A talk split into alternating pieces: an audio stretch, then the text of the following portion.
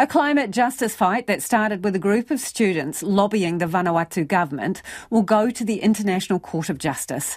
Overnight, the UN passed a resolution calling for the International Court of Justice to consider a legal ruling that would tell big polluters exactly what consequences they could face if they failed to meet their climate obligations. Caleb Fotheringham reports.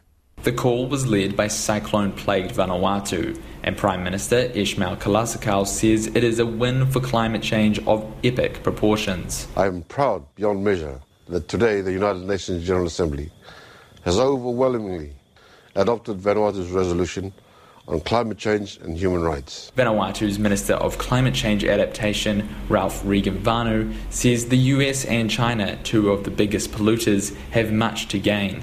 China and the US did not express support for the UN resolution this morning, but did not object. The US and China could absolutely gain great influence in the Pacific by taking real action on climate change. If China and the US profess to be our friends and want to support us, they need to deal with climate change, which is the greatest threat to our existence. New Zealand Foreign Minister Nanaia Mahuta is in Vanuatu and took part in the pre celebration in Port Vila ahead of the decision. Music and speeches were made as the country toasted the efforts in getting to the UN General Assembly.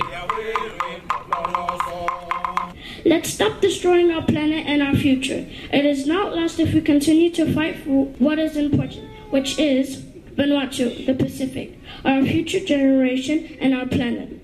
We need urgent action. I believe if one can make a change, everyone can. God bless Vanuatu. Thank you. Nanaia Mahuta spoke of the honour of being at the event and acknowledged the global leadership of Vanuatu. Decarbonising our economy matters, ensuring that we continue to work together for solutions to reduce greenhouse gas emissions matters.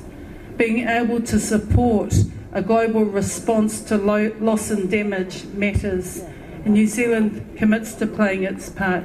Response and praise has flowed in from across the world, including Amnesty International and the Pacific Islands Climate Action Network.